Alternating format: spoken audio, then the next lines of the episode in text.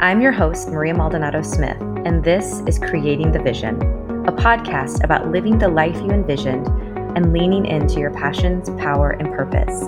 Each week, we'll hear from guests discussing their journey to living and creating the vision for their life.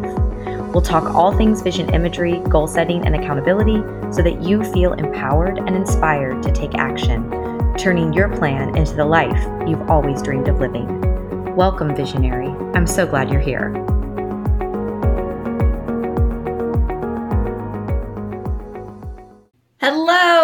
Welcome to another week and episode of Creating the Vision.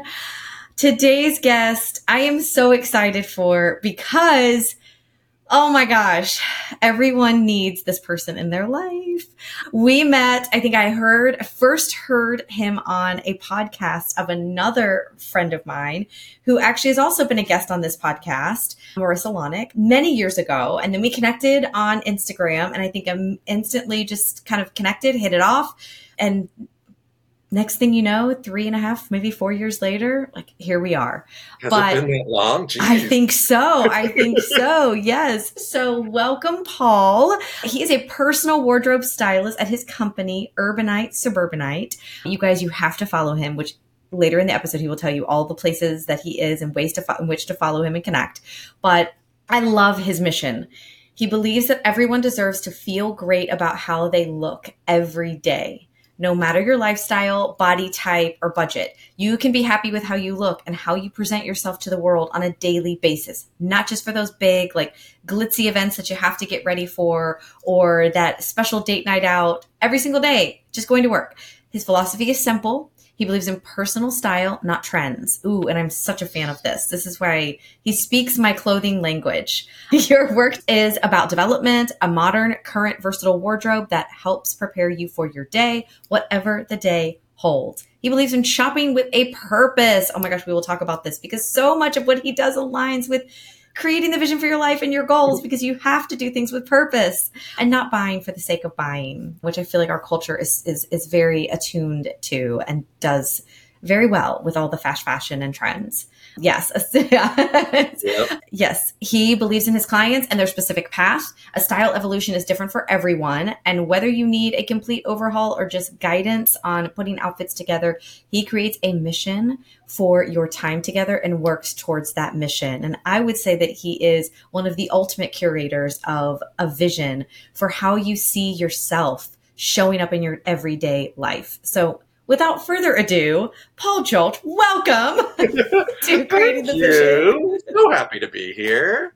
I'm so happy you are here. And I was just enjoying our conversation pre hitting the record button. And so much of what you do is is often I don't think we don't think about it in our everyday life until I think we are confronted with the that I don't know if it's a question or that just something might happen in our life and we think man, I need to get it together when it comes to my closet. So how do you help your clients create the vision for their wardrobe, their their style, their closet, all of the things you do? Well, I mean, it's really about I tell people it's about clothes, but it's not about clothes. Because mm-hmm. clothes are really just the tool to reach a goal, whether that goal is advancing in your career, whether that goal is being more out there socially, whether that goal is as simple as liking what you see in the mirror more.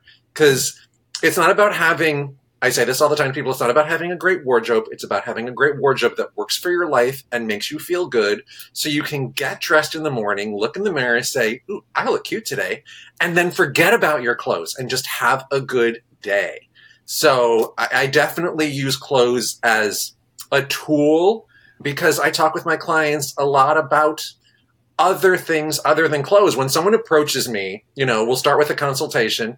My first question will always be, what has you wanting to work with a stylist? And what has you wanting to work with a stylist now?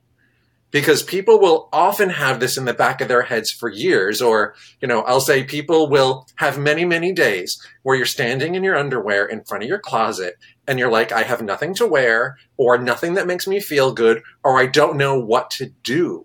So I want to know the why behind it for a lot of people because there's many different reasons why people come to a stylist.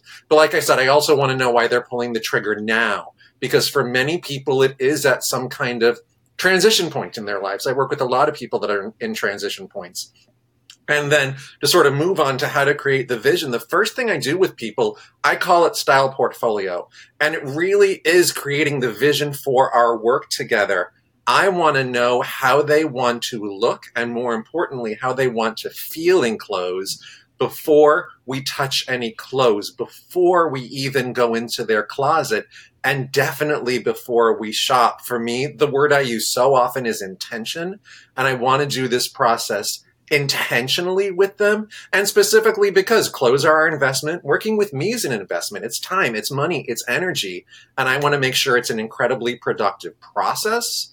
So we really do a decent amount of work like i said. We build sort of a portfolio and if you want i can go through the specific steps of that that sort of lays the foundation for our work together. I call it the guidelines and guardrails for everything we're going to do together. So one of my questions in regard to everything that you do. I, I guess, yes, I want to go through the process, but I also want to leave some room for people to reach out to you to utilize mm-hmm. your services. And I know you give away a ton of like, I mean, your stories and your, how, what do you do polls a lot and I love answering them. I love polls. responding to them. Yes, you'll do yeah, polls, everything. You'll give media, like a, yes, yes, scenes. you'll do like a, a this versus this. Yes. Do you like this outfit or this outfit? Half the times I'm like, I'd wear both. Like, I just love it. you both look amazing. I'm like you, I need like an all or above option, but what are your thoughts on a uniform? So, like, let me explain. I started during the pandemic, like systematically just like posting things on Poshmark, selling them, donating, oh. getting rid of stuff. Because what I found was that when I was in corporate, and had a, a lot larger budget for clothing, which I did. I created a budget for clothing, and every quarter I would spend X amount just refurbishing my closet. Whether I did that through physically going shopping, Stitch Fix, whatever it was, like that was the money that I had allotted for that. So that means I built up a lot of clothing that I maybe wore one time, or I thought in the moment, that's pretty cute, but I don't really know if I like that anymore. And so during the pandemic, it forced me to go through and say like i don't need all of these things. Like especially when i left corporate and i started my own company i can wear whatever the heck i want whenever you know? So while while i do s- still firmly believe in showing up and looking the way that you want to feel and and that part it didn't mean that i needed 75 shirts from you know nordstrom. Yeah. i can pare that down. And so what i started doing was picking out colors that aligned with my mood, with my brand, with things that I wanted and creating more of a wardrobe. And two two books that I read. Mm-hmm. really helped me start to do that. One was The Psychology of Color, and then the other one was actually Michelle Obama's book, Becoming. Okay. And she talked about how most US presidents have a uniform because it is the last thing that they need to or want to think about when it comes to mental energy yep. and how taxing just deciding what to wear is on a daily basis can be on your overall like mental capacity. So most US presidents, most anyone in like corporate, that's why it's so easy for men, but for women it's a little bit more difficult. But I started creating a, a uniform, which yeah. is for me like jeans, flats, or some heels, a top, and a blazer. And it's like, yep. and then I just interchange them. But what are your thoughts on that? Like, am I am I dimming my my style light or? No, I, I think. Well, I think advise? there's multiple ways to look at that, and I'm okay. going to talk through a couple. One is I will work with people who wear actual uniforms to work, whether they're in the medical profession or whatever. Okay. Those are the people that are very challenged with how to dress outside of work because, you know, mm. most of us are at a job ah. five days a week. I didn't think so of it that way. They haven't been forced to build a core foundation of a wardrobe that then they can expand upon in other parts of their life. So that's when I, when I work with those people specifically, it's definitely establishing a foundation before we move further because they don't have sort of the basics and basics are different for everybody, but they don't have the basics covered. Regarding the idea of a uniform like you described, I am all for it. I mean, definitely there's tons of creative people who will wear the same thing. Certain designers, you see them photographed in, I mean, Michael Kors comes to mind. Black t-shirt, black blazer, black glasses because he wants to pour all his creativity into his work So, I mean, even I'm just thinking about like, don't ask why I'm flashing on Project Runway people. Christian Siriano is almost Mhm. always in like a black t-shirt, skinny black pants, and a fun different jacket. That's a different version of a uniform. So, how you thought about it is exactly how I think is successful. You're not saying I'm, it's successful for someone who wants to enjoy clothes, but wants to sort of streamline the process of getting dressed, at least on certain days when you're deciding you're going to be in your uniform. So Mhm. it's not saying I'm going to be a black t-shirt, blue jeans, white sneakers person every day. All you did was you kind of just defined the silhouettes that I'm going to be in jeans and flats and a simple top and a blazer because there's so much flexibility within that uniform. It can be the uniform idea, but with flexibility built in it. Like you just said, top could be t-shirt, sweater, casual blouse. Mhm. Blazer could be an actual structured blazer, a knit blazer, a sweater blazer, even going into things that are more like cardigans or things like that. Flats can be sneakers or a cute little point toe ballet flat or a loafer. So it's the idea of this is the number of pieces I'm putting on every day and this is how I'm putting them together, but I can have variety within that so I don't start feeling monotonous or bored or feeling like I'm copping out. It's a very good strategy for people who don't want to put a lot of effort in, but still want to have some variety and don't want people in the office looking at them and saying like, oh, she's in her Monday outfit. like I'm, like I'm in my Friday outfit now. My It's camo sweatshirt. Well, and, actually, days of the week, I'm not saying people dress certain days of the week, but that's another strategy I have, and that's more busting out of your uniform. Is Mm, okay. let's say you have your uniform that. and it's summertime, Mhm. and you're like, I want to start wearing more dresses. I know so many people, clients, who just live in that land of, I want to wear something and I never do it. I say do something called, I call it Dress Thursdays. Just decide on Thursday you're always wearing a dress. And then you start getting into the I habit of it. So and I think both of these things, the commonality is you can build some structure that Mhm. still leaves room for creativity Mhm. but it takes some of the guesswork out so you're not feeling like you're starting from zero every day that you're getting dressed. Mhm. I love it because it, it it just correlates so much with the goal setting process and Mhm. everything that you do. I mean, you know, ha- like you said, having those Thursdays. I do a Friday five where I reflect every Friday. You know, I, I pick a quote, I share it, I talk about what it means to me.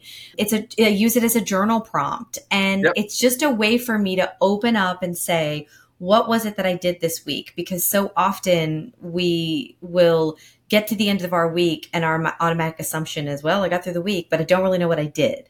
You know, I did every, I did my day to day, went through my day, but like, what did I actually do? So that's why, you know, I have the post-it note strategy. You use that every single day. And by the end of the week, you've got five things that you accomplished. You celebrate those small wins. You journal about it. You write Yep. about it. You pat yourself on the back. I love the idea of, and, and you said it at the very beginning, the intention that goes into the way Mhm. you work with your clients, but it's really building that intention and intentionality in them and their process so that they still have the freedom to figure out what works for them because they might want to do a, you know, I don't know, a pencil skirt Wednesday or something, Yeah, but, but it's what works for them. a week or whatever that is. Yeah. hmm I love that. I love that because it's that consistency piece. And then we move further away from this perfection and I have to look this, you know, a certain way every single day and be so refined or, you know, put together. You can still be put together, but do it in a way that helps serve you in other aspects of your life. Well, and one thing I and I've talked a lot about like the intention and structure behind it. I also want to remind my clients and want to remind people clothes are meant to be fun. Clothes are meant to be enjoyed. Clothes are meant to be a method of self-expression for anybody that wants to do it. Mhm. So play, experiment. When you feel like you have a clear foundation, that's when you feel like you're prepared to push a little bit out of your comfort zone, do something a little bit different. And I have methods I tell people to do it, but it's again having that strong foundation so then you can express different sides of your personality with clothes. And I remind people like, it's just it's just clothes. Like don't get too caught up in it. And when I'm with clients in a fitting room, I tell them like it's just you and me and a mirror. Some people, I had a client once, just talking so much about this dress, I don't know if it's going to look good. I am not sure where I'll wear it, blah, blah, blah. And I'm like, we just talked for it about the dress for twice as long as it would have take to try it on. So why not just try it on, see how you feel in it, and then we can have that conversation. Sometimes you just got to try. Mm-hmm. Yes. Yeah. yeah, I've, I've done that with pieces before. Definitely. I've tried on or I've thought about something or I keep looking it up and then I go find it in the store. Um, and so a couple questions came up. Yeah. Not to like digress, but I have major squirrel moments. So it's just part, part of my personality. But so one thing I was thinking about when you were talking about the dress story is I love that you said that you were in person with your client. Yeah. I hate shopping online like what do you what do you say to the person who i i just this is why when i was in corporate i would make it like a quarterly trip to a physical location to try on stores i would spend all day all weekend multiple days. Maybe it's like a friday saturday sunday. And that mm. was my weekend. I like outlined it on the calendar. Typically aligned it with our trips when we would go to new york. I had worked with a friend who worked at one of my favorite stores up there. And he would pull a lot of pieces for me and we would just boom, try them on, boom. Yeah. That's just, I can't, my, I feel like with the shape of my body, with what I know about myself, like I know what like looks good on me, but at the same time, I'm not willing to take the risk to order online. Like how do, how do I work through that? How do, how would you instruct someone? Yeah, well, I mean, I work with clients in person and I work with clients virtually. I'm based in the Bay Area, so I work with people here in the Bay Area in person, work virtually with clients throughout the country. But then also I have clients that are close to me, but we also work together virtually because there's it's what I call fringe sizes. They're a size category for women, petite plus or tall, that isn't serviced well by in-person retail. So I might be seeing them in person, but we're still going to make selections online. I would say, I say uh, there's a lot of intentionality behind a shopping trip.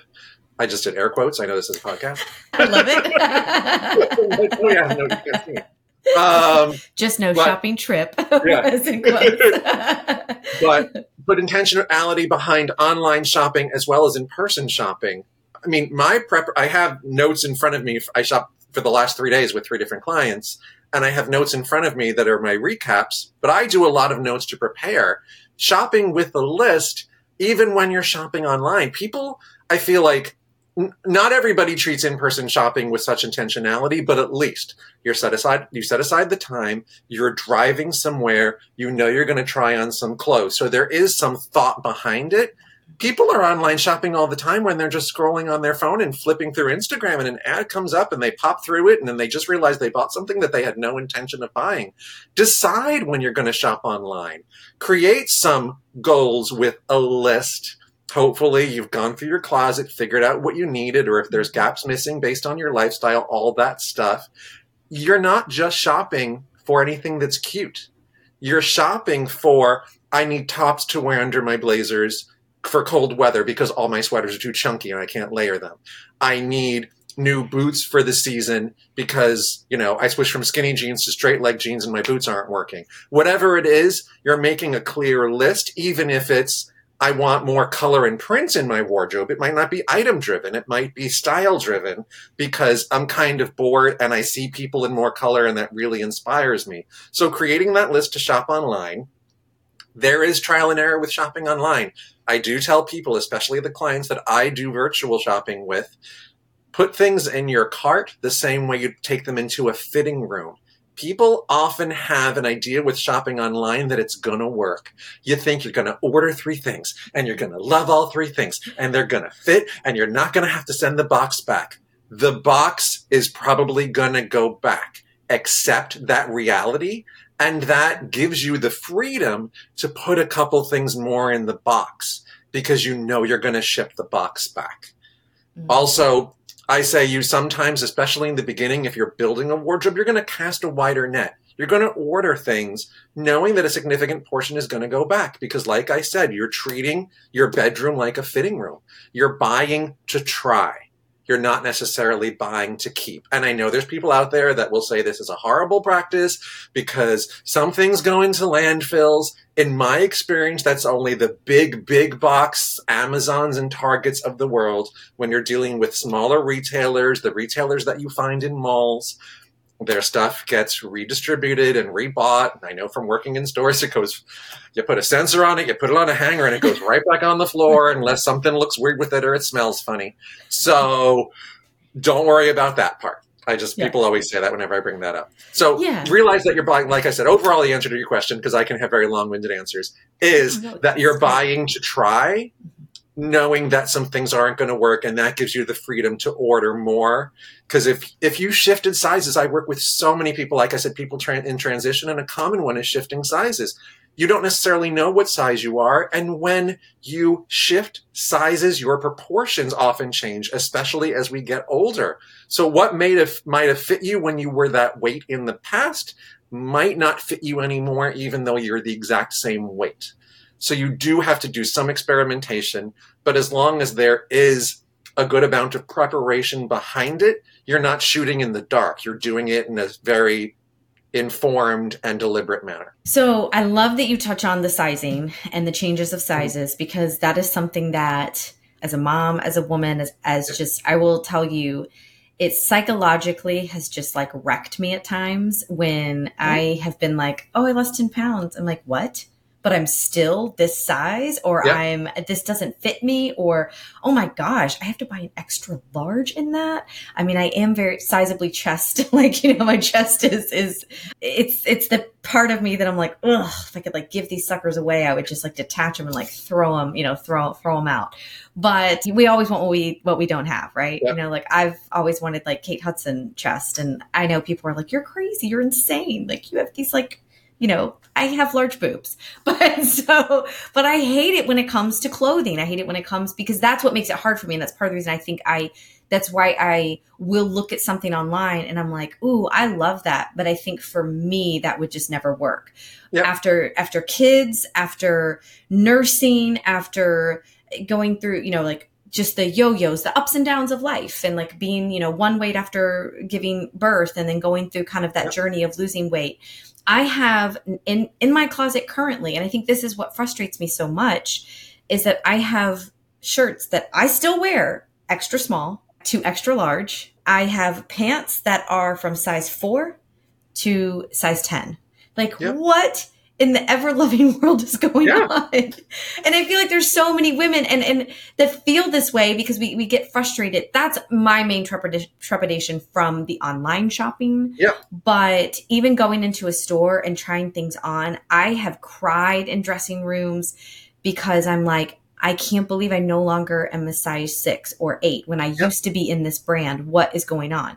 Do sizes change over time, or is it? I mean, or is it just like you said, our bodies physically change, so therefore things just don't fit like they used to?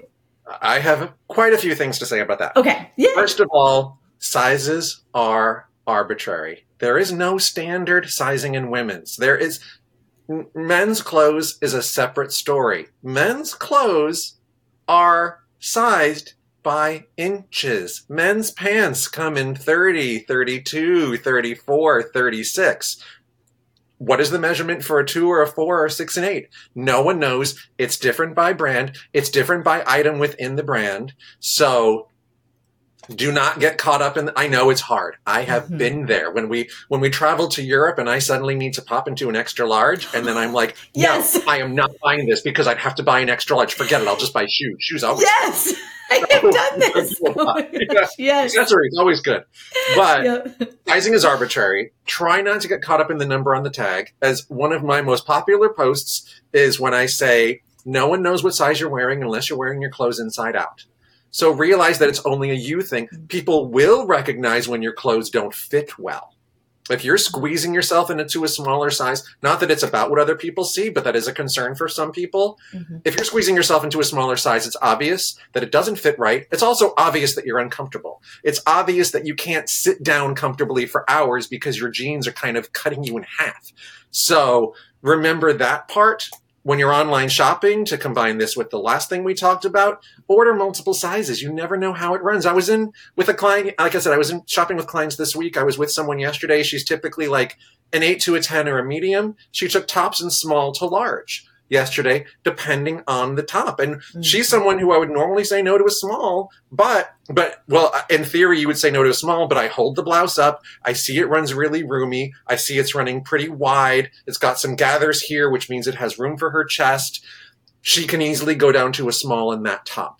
Other things, I have to take her up to a large. It's a sweater. It's a ribbed knit. It's going to fit her really slimly. Or it's a jacket and it's a more structured shoulder and she needs more room in the shoulders. Your body isn't one size all the way top to bottom. Like you just said, your chest makes you a different size, but your waist and your shoulders might be a smaller size. It's also when you're shopping online, start to find retailers and brands that work for you. If you're curvy, look for the jeans that are called curvy fits. If you're someone who deals with the, whenever I find pants, they fit in the butt, but they always gap at the waist. A, alterations. But B, mm-hmm. there are pants and bottoms out there for specifically curvy fits when you have a bigger, different ratio of waist to hip than other people. So you can start being loyal to brands again so you don't feel like you're shooting in the dark all the time. And you're as you shop more and more this is my go-to for this this is my go-to for this. You might not be able to outfit yourself entirely out of one store. Sometimes stores change. Stores do change sizing you know there are some brands that are totally built around vanity sizing and you're like how am i an extra small in this well it's because they people that are small can't even wear that brand because they don't size down enough. Or why am I an extra large in this? They stop at an extra large and people that are a true extra large can't wear it because their sizing is all screwy. I mean, and then there's a separate topic of designers. I had it this week from both ends. A client who is like a two to a zero and stuff wasn't fitting because it was just too big and it was the smallest size they carried. And she's like, they don't make stuff for tiny people. And I'm like, well, neither do they, they make stuff for anyone over a size 12 because that brand stops at a size 12 and I think it sucks. So yeah. And, and also recognizing everybody deals with this. You can't look at someone and think, ugh, they have it easy. They never have these problems. I've been doing this for 10 years. The last time I counted, I've been with over 350 clients. Wow. You might think it was silly of me to say that that person that's a zero or two has sizing issues. Mm-hmm. Everybody at some point mm-hmm. is challenged. Mm-hmm. Some people more than others. Mm-hmm. It's worth the work to figure it out so you can feel good in clothes. And those are just such good tips and, and well and really just such good advice overall that I think we as women because I think there are assumptions made about people who are just really tiny like oh gosh like they get all the sales stuff because everything's yep. always an extra small so they can always buy like they can buy that top you know which I'm always envious because I'm like, damn it, why am I not an extra small? I could buy that shirt for only twelve dollars. they don't have my size medium that I need. But but I just think it goes to show that we just never know. We never know what people are, are battling with or dealing with when it comes to, and, and that's anything in life. But yeah. especially even just just even just isolating it to like finding the wardrobe, finding what fits. They're going through the same types. We we all deal with it. Every woman probably deals with this in the world of just having to try things on and see what fits yeah. and and figuring and figuring out the brands and the sizes that work for them. And that's so similar to anything in life when it comes to creating the vision for your life. I mean, we have to find what works for us. Where one person is a complete and total digital planner and does everything on their computer and their phone online, I cannot survive without a paper planner. I just mm-hmm. write everything down. So I think it's the it's it's the same type of approach that we have to find what works for us. I think where where I often find people, especially with my clients, and one, I think it's phenomenal. You've worked with over 300 people, you've impacted their lives, you know, over 10 years, like just giving them the power, right? You're giving them the power to create their own vision, like to to feel empowered as well that to to fight to eventually say i think i've got this paul. Like i totally. can t- I can take this from here and now i yeah. can go out into the world. It's like you you set them on their way right? Well yeah because um, I, I mean i tell my clients like of course i love working with my clients for years. I chopped on wednesday with a client that i've been working with for nine years. I have tons of clients like from two to six years. But Th- that's more because they just find things easier with me. Mm-hmm. I talk a ton. I t- people realize this within the first consultation. I can talk a ton about this stuff. I can just never stop talking about clothes. I love it. You're so passionate about it. This is oh, why I. This is why yeah. I wanted to have this conversation with well, you. I just believe a lot of people are like, "Are they going to learn?" Are they going to get educated? I'm like, if your ears are open, you're going to learn. I explain the why behind everything I do. While I love working with my clients for a long time, I need you to know why things are working when you're standing in front of your closet in your underwear. I can only make you so many outfits, so you need to remember how, the principles behind the outfits, even some of the uniform concepts we've created, so you can understand how to do it differently. I have many clients that I've worked with for years. I have clients that we did my full framework and then they feel like they learned so much. They are totally fine on their own. I love hearing from them. And they're like, I just want to let you know today I was shopping and you were totally in my head. And then I thought through this purchase and A, I pulled the trigger or I didn't because of this. And j- like, they just let me know that I'm still in their head years and years and years later. And that's one yes. thing I love because, you know, I feel like one of my purposes in life is to stop having style and clothing be an obstacle mm-hmm. and shifting it into an actual tool. Like I said, to mm-hmm. get what you want, mm-hmm. even if what you want is to just be happier with what you see in the mirror. Mm-hmm. There's so much alignment with what both both of us do in that mm-hmm. regard. And yes, I love getting text messages from people to say, I just want to let you know that I accomplished my fifth goal on my vision board. I'm like, yeah. yes, like that's what it's freaking about. That's what it's, that is what I, that's why I do this. And, you know, you have that, you of course have the background in, in retail.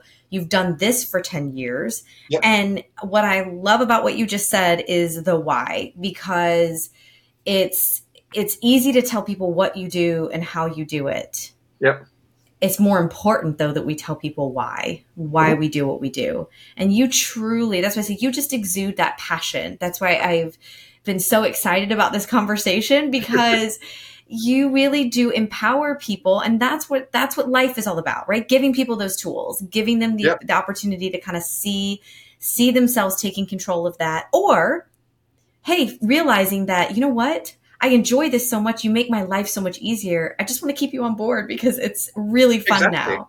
Yeah, like I tell my clients, I mean, like I said, I really treasure those long term relationships. I tell my clients, you know, once you're my client, you're always my client. Reach out to me with what you need and we'll figure it out. I have a very mm-hmm. structured process initially for my clients. They go mm. through four steps of my framework. I call it the Restyle framework.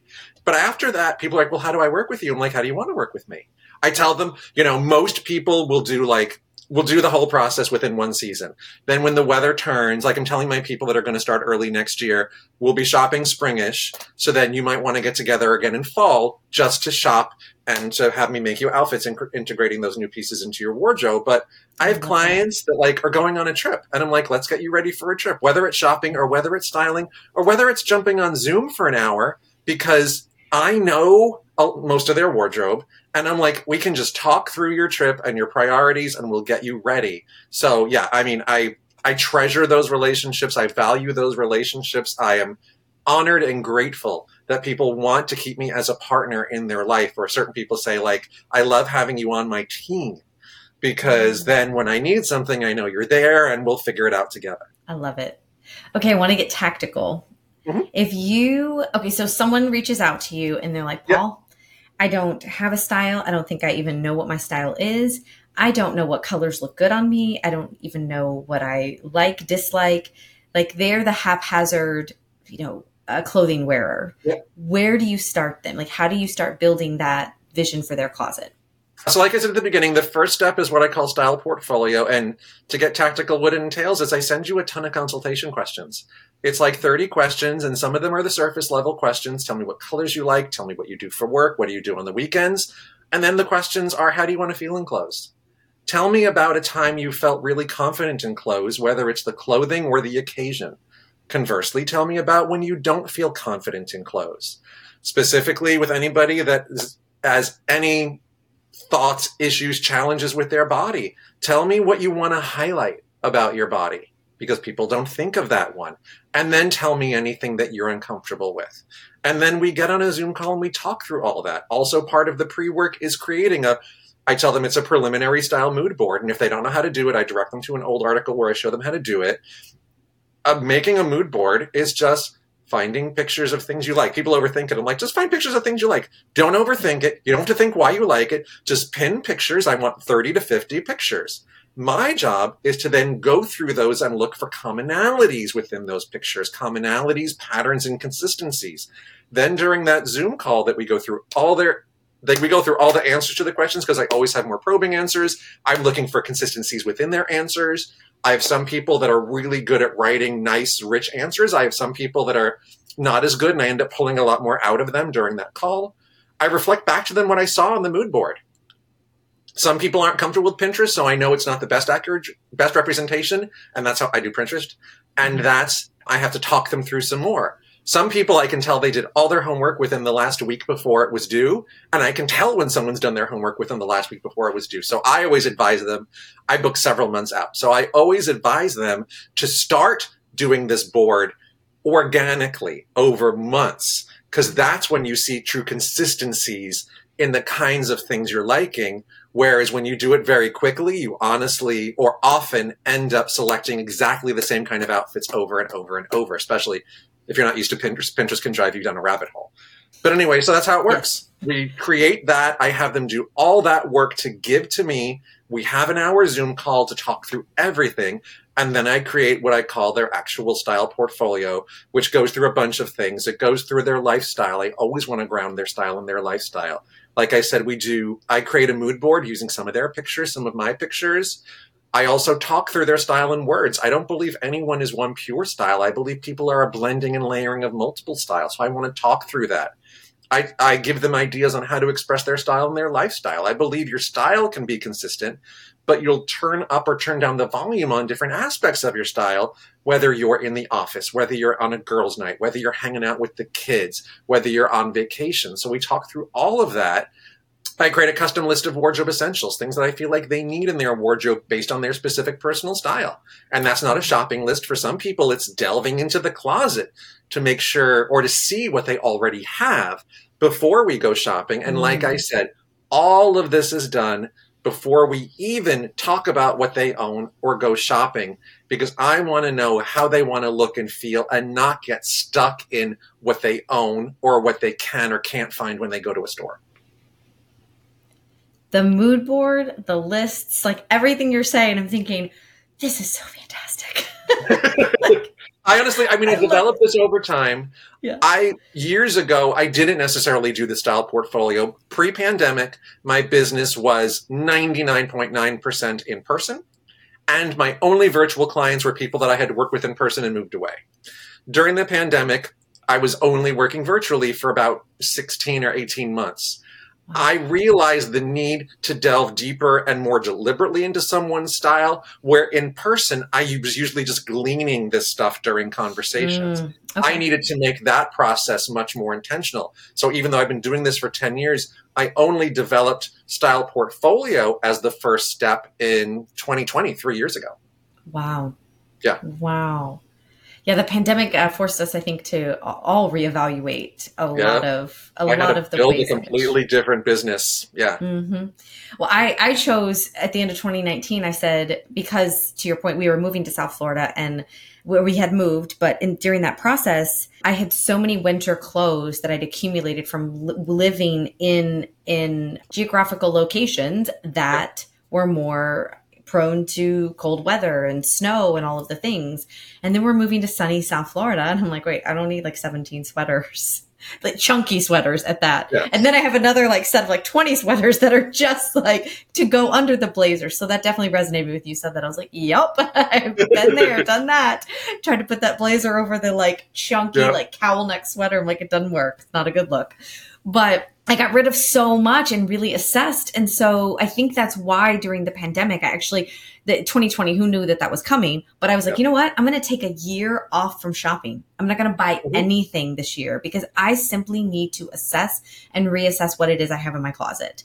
I had just come off a pretty like big shopping trip that fall to kind of get some stuff for oh, I'm doing the air quotes now too. South Florida weather. so, um, for South Florida weather, uh, because we're moving to this new climate that I'm, you know, I'm like linen. I'm like, I don't wear linen and just needing to kind of incorporate some of that stuff into my wardrobe. So I spent 2020 doing that and I did a no shopping challenge. And actually that was probably one of the most amazing experiences that I've ever done because it really taught me to think differently. And listen, I love to shop. Anyone who has been shopping with me knows I love to shop. But I also love doing things with purpose and with intention in my life. So like I want to know why I'm shopping. And I think what I found was that my quarterly shopping trips had just become like more tradition and more just like check the box than truly understanding why I was I was taking them or why I was going and spending the weekend yep. you know, at the mall.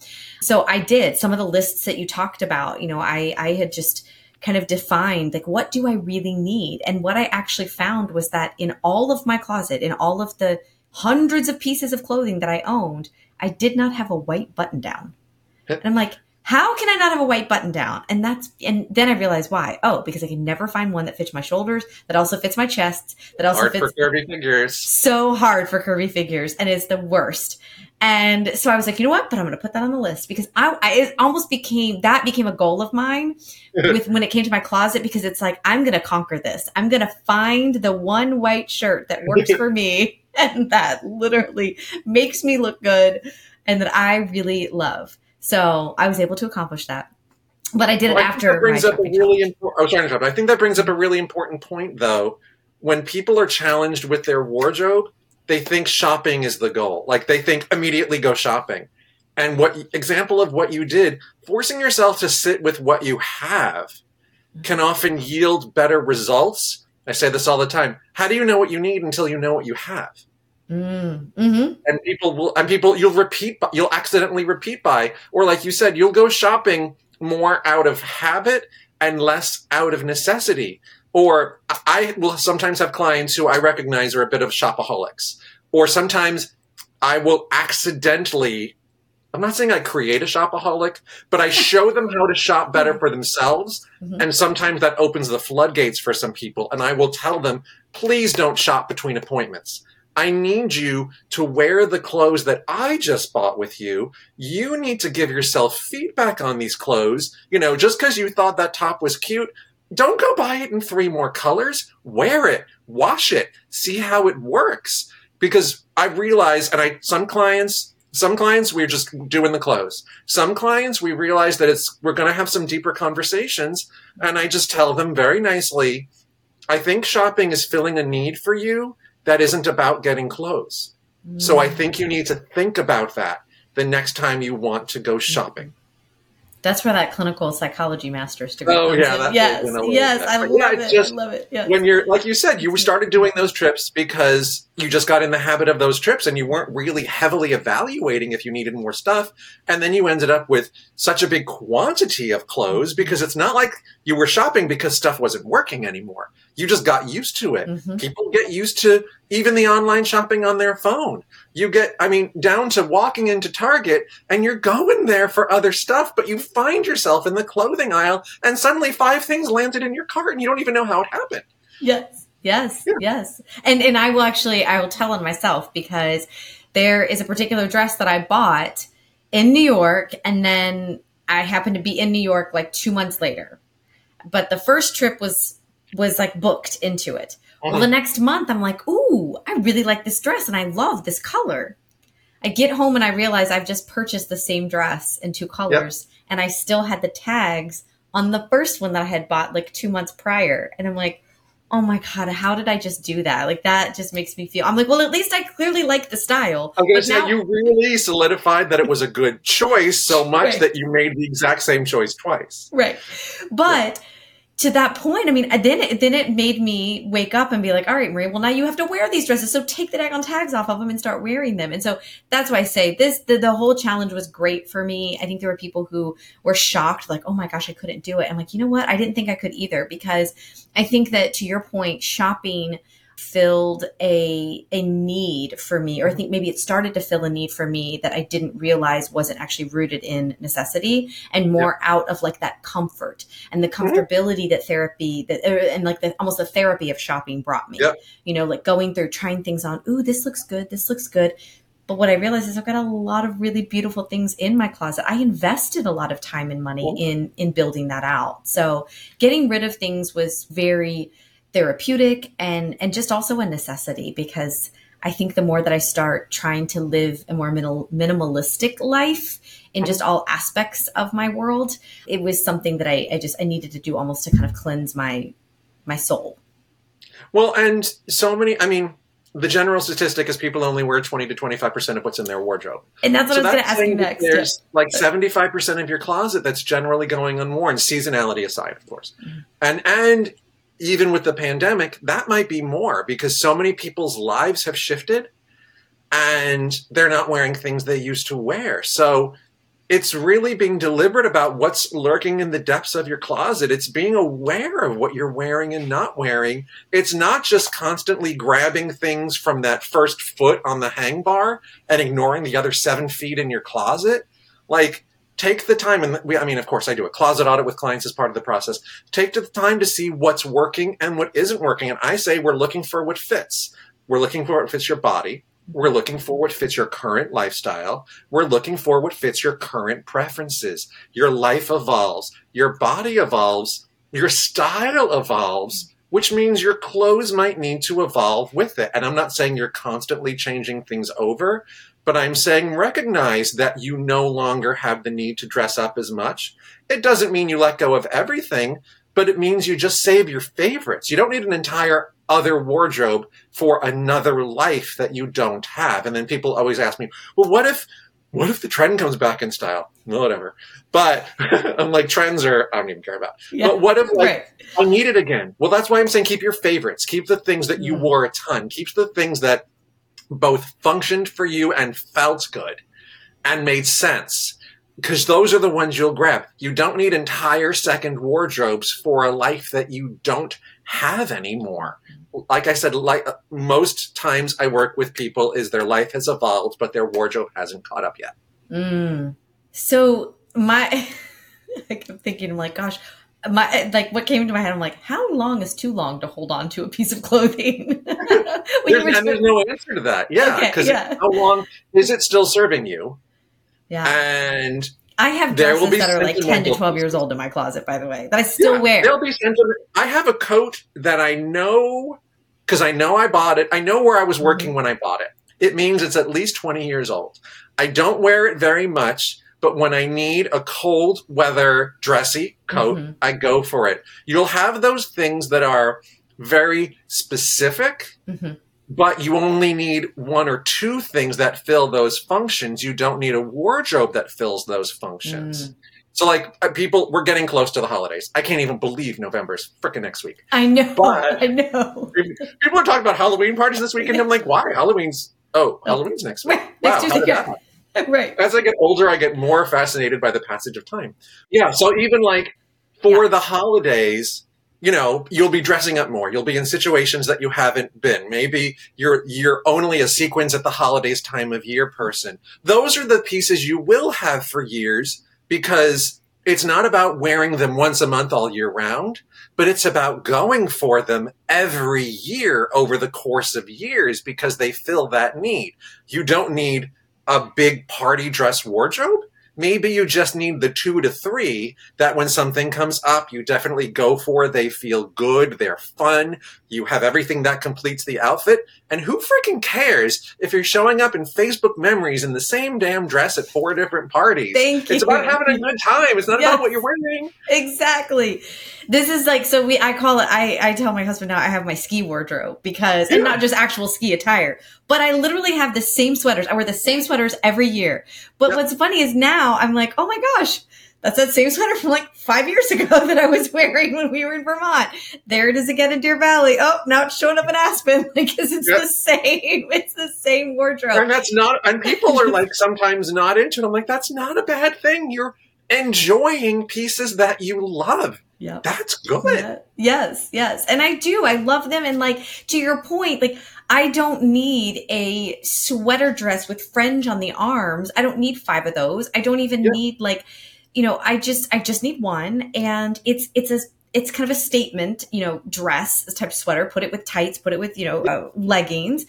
But to your point, like I love it. And I love getting the use out of it, but we don't live in a cold weather climate. So I have to. That's why I take it on every, you know, cold weather trip that we go on. So Well, that's why I've had that coat for 20 Mm-hmm. years. I've been Yeah. living in California for over 20 years. I bought the coat when I didn't need it, but it's one I have, and I don't even wear it every year because I'm not someplace cold every year, but I know it's sitting there when I need it. Mhm. I'm not going to go into how many other coats I have that I don't need because that's a separate podcast. But the order's like that. I just But- love that you.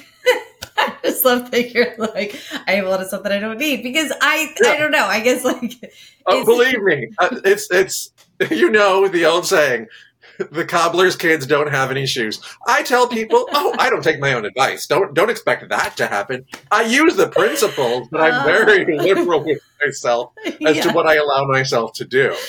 Oh, that's so funny. I I I have said often that a lot of the reason why I coach and develop in the space that I do is because I need my own advice more than anything. Exactly. So I need. I say I need someone to come with me and do a closet audit with me because I can't do it myself.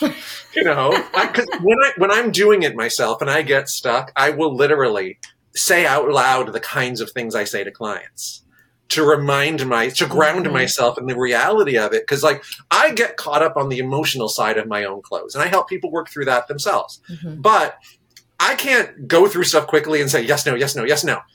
Oh, I remember when I wore that. Oh, that was so cute years ago. I know it doesn't fit, but that was so cute so many years ago.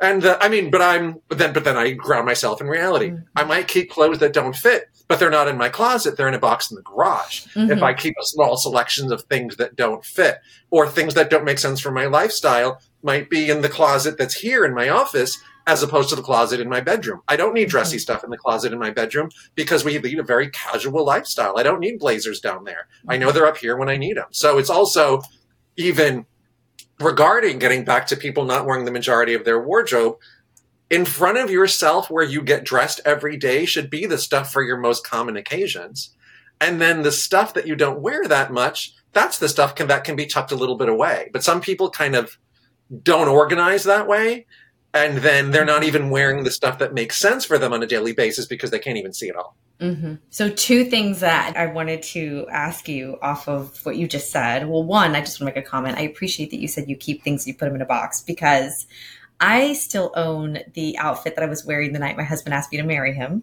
the Mhm. shoes, the top, the pants, because, you know, I thought, I don't know, not that my daughter will wear it when she gets engaged, but like, hopefully she'll, she won't know that night. She will be prepared for it. But it was just very sentimental to me.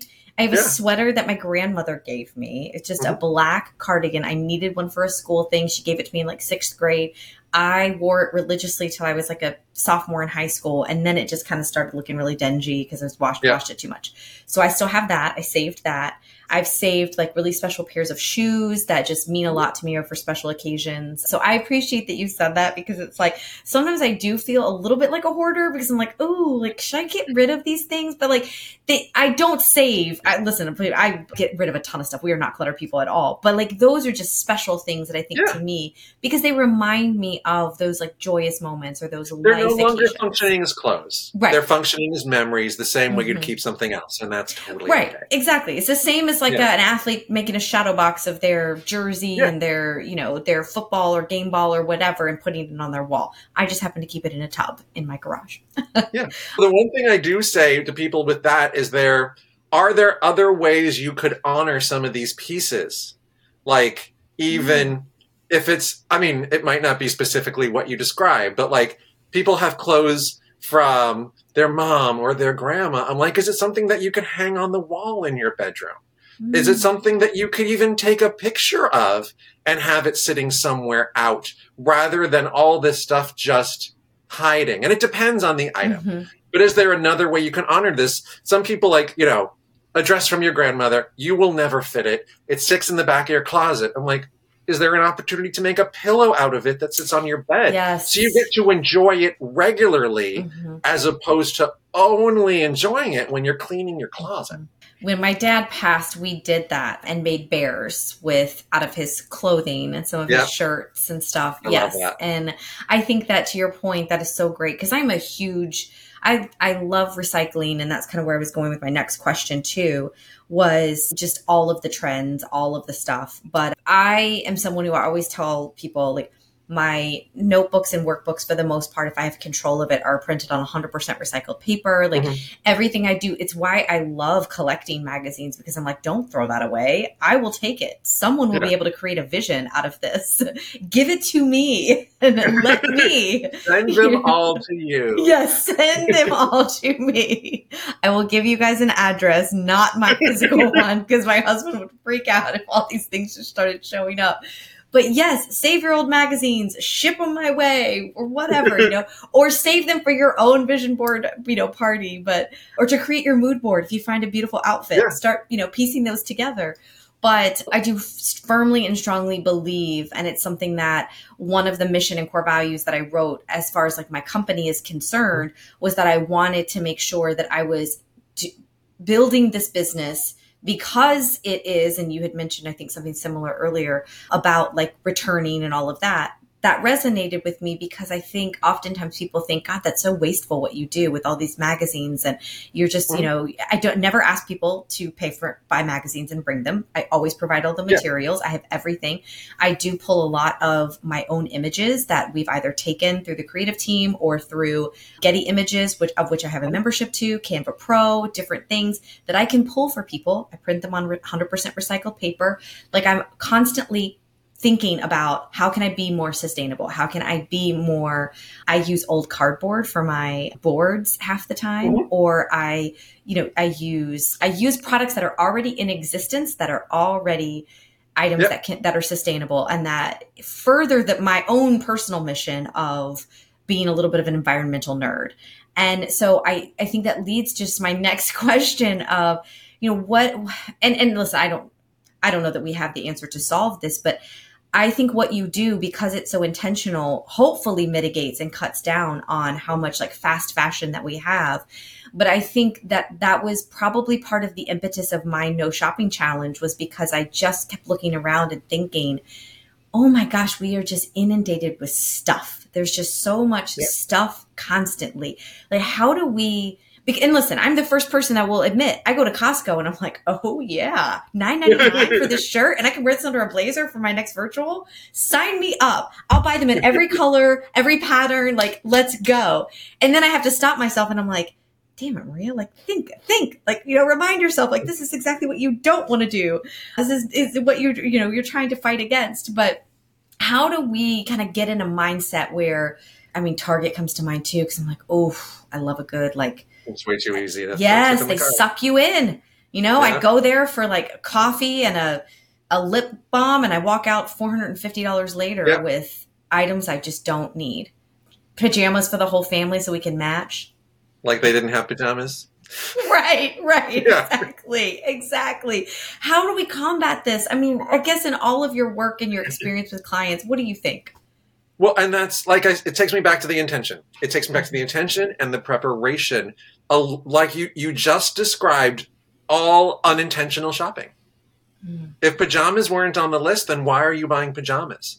Just because something's a good deal. Just my husband is like cheering you on right now. By the way, just because something is on sale, just because you saw it on someone else, just because it looks good on someone else, None of these mean that you need to buy it. So, yes, there are clients that we do a significant amount of shopping, but I think I might have mentioned, said like it's a significant amount of shopping, and then they don't need to shop for a long time because we have filled the gaps in their wardrobe. It's it's the consistent consumption that people get in the habit of, as opposed to the deliberate decision making and then putting and then tucking your credit card in your wallet because you're done.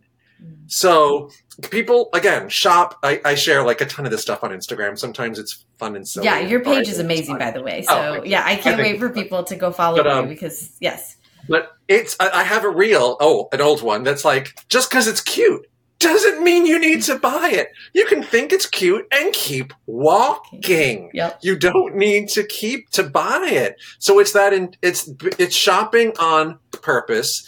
It's having that list. Like fast fashion, fast fashion as a category is challenging from a quality perspective.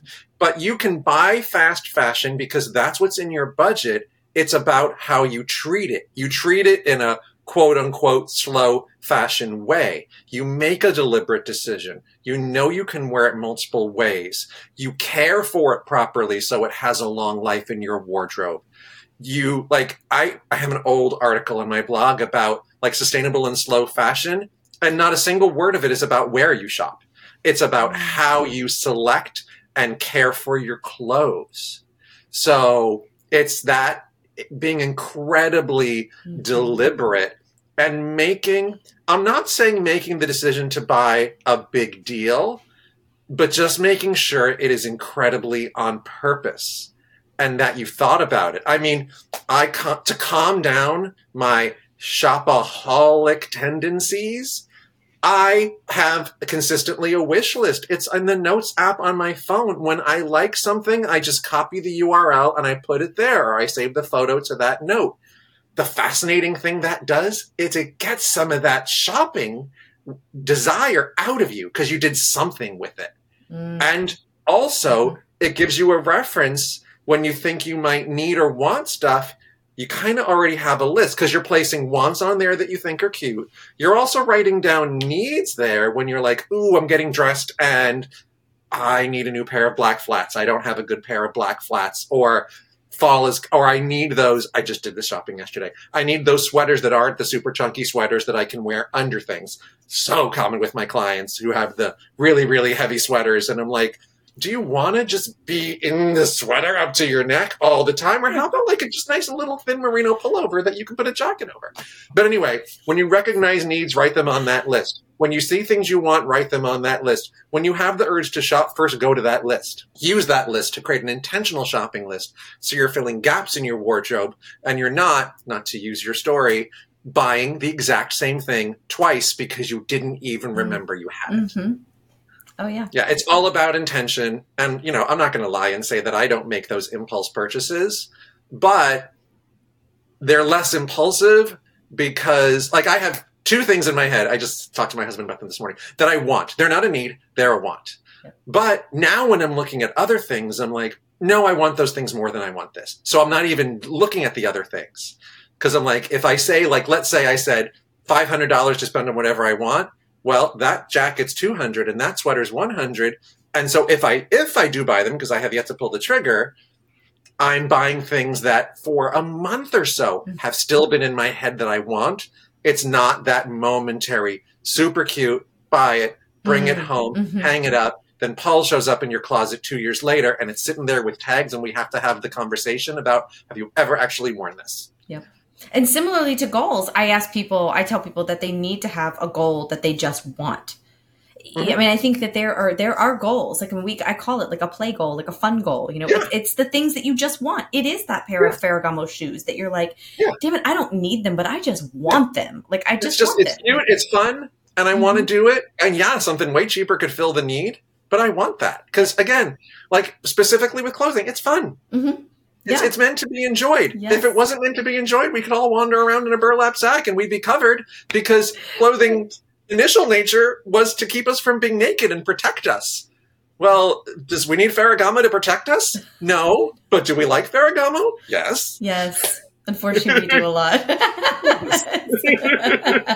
But I would also say when you recognize those things that you really want, make sure you're not buying the quote unquote lesser version of them multiple times because mm. you're not letting yourself do that one. And it's to me it's less about money and more about if you find the ideal and you feel like it fills a need and you feel like you'll get a ton of use out of it and it makes sense for your lifestyle as budgets allow go for it because I see people that would buy the five pairs of loafers Yep. that equate to more than the cost of what they wanted because they didn't feel like it was worth it. They didn't feel like they were worthy, or for whatever reason, they didn't want to pull the trigger. But I'm like, you just spent the same money, and now you have five pairs of shoes that are worn out Mhm. rather than the one that you knew would have lasted. Yes.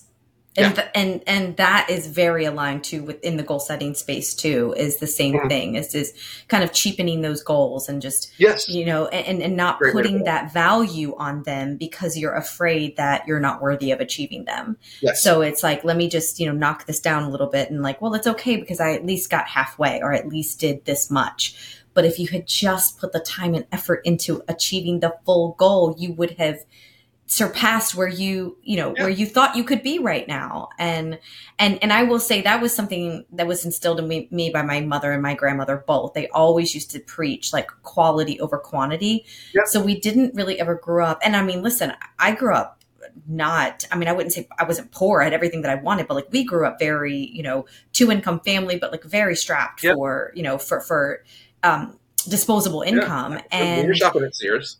Yeah, yeah, absolutely. Sears. My mom honestly is a fantastic like consignment shopper. You know, even like Goodwill. And honestly, I am so glad that like Goodwill's become relatively trendy for great things because when we were younger, like I mean, at times I was a little embarrassed, but at times I'm like, but you know what? Like I'm wearing a Gucci sweatshirt that my mom found at Goodwill. So I would never be able to afford this, but guess what? I found it here. Or, you know, just like designer brands or name brands for things that I knew we knew quality. We just mm-hmm. couldn't afford it at that time. So yeah. when I got into an opportunity and in a job and a lifestyle that I could afford those things, that became definitely more important to me than owning, you know, 15 of the same thing you know, at the expense of the one thing that I truly wanted. Mm-hmm. I do that with handbags. So I, I mean, I can, whatever, shame me, whatever. I only buy designer handbags and I only buy one like every few years.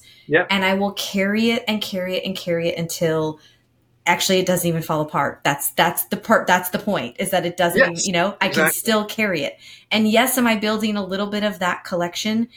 With the goal and purpose to pass them along to my daughter. So like I just think that when we can align some of those intentional movements and and and reasons why we save for the things that we want to purchase, it also aligns us with our why, which I think you have so eloquently and beautifully continued to kind of, you know, talk to in the intentionality of why we're doing what it is we're doing. It's not about the bag as so much it is about the purpose it's serving for me of literally all of the crap that I throw in it. But then it's also going to be that heirloom or that thing that I can provide to my daughter and maybe her daughter one day. You know, so like I those are those are the things that I hope to impart on people. I think when I work with them, not from a clothing standpoint, but just a goal standpoint, like what are you doing that's setting yourself up for success so that you then can pay that forward? What is, you know, what is that why? And does your why feed so importantly into the intentionality around everything you're doing so that you then can go help others or you can be the example for others. And I am just obsessed with what you do. I think you are just an, a fabulous human being. I just you light the world up with oh, not just your your smile and your style, but just by being you. And I I just couldn't be more happy to to have had you on the podcast today. And I do actually have two more questions for you. Yeah. The first one is what is your do the dang goal? Because I ask all my guests this. What is that goal that you just need to get done? for me, it's moving out of not moving out of one-on-one work, but my job is completely one-on-one work with clients outside of marketing the job and all that stuff. And at some point, I want to move into is it a providing a group coaching program, doing some kind of membership. I would love to provide people access to me who can't technically afford my full range of services. And also for me, looking at how can I sort of build this business because I'm maxed out as to how many people I can work with in a mm-hmm. certain period of time. My schedule is full and my schedule has been full for years and I book months out. So that's one thing that's like been hovering in my head for about a year and I and I can't say I'm any closer to making the decision than I was a year ago. Well, one, that's amazing. Congratulations that you were that. And I don't, here's the thing it doesn't surprise me at all. It does not surprise oh. me at oh. all that you are booked out for months. You are just not only fabulous in the style world and coaching, and developing all that, you are a fabulous person and human. So I just, that combination is powerful. And then two, I'm just going to nudge you and say, I, I definitely see a group coaching course for you in your future for sure. I, I know. I just I have to get over the I don't know what Enneagram type I am, but I have to get over the always getting caught immediately into the tactical side of how this is going to get done before I let myself go into the what I really want to do. I will let myself get stuck in the perceived obstacles of tactical. Okay. Okay. Well, you know, I do a lot of work in Enneagram, so offline we'll talk about what I think your your Enneagram number is. but where can people find you? That's what I want people yeah, to know so, is where they can find you. Yeah, if you want to follow me for just like regular style advice, I am active on Instagram. I post only a couple days a week. I story six days a week. My Instagram, it's not the easiest thing to remember. It is urbsuburbstyle. U R B S U B U R B S T Y L E. Um, that's where you can find me to just get regular advice. You can go to my website, which is luckily the same thing, urbsuburbstyle.com. You can sign up for my newsletter either on my website or through my Instagram account. Comes out twice a month. I call it Style Mail. It has quite a bit more than you see from me on social media. I also share very old tips. I have been blogging for as long as I've been doing this. I've been blogging for 10 years, so there's a lot on that blog those are the best places to find me. I'm also on TikTok in a very small way because I don't know why, really. All the cool kids were doing it, so I'm on there. Same. Yeah. I have no like, reason why. I have no clue why I'm on. I post on it only when I can post the exact same thing that I just posted on Instagram. I don't even know if anybody's using threads anymore, so who knows what the hell. I just pop on so, every once in a while. The answer to that is uh. Instagram or my newsletter. And via both places, if you're interested in working together, you can click through to find out more information on how I work with clients and start the process if you're interested. Oh, I definitely encourage people to sign up for your newsletter and go follow you on Instagram because I do both and you I love I love the content that you put out there. So you Thank really you. do. And your stories are fantastic. They're one of my favorites to to tune into and like really look at that because it does it inspires me, it gives me ideas of things in my own closet that I could pick from. And you helped me to kind of rethink my own uniform. that that I that I have yeah. ways in which I yeah, can that's one of my goals with it is just to provide inspiration for people to enjoy what you already have.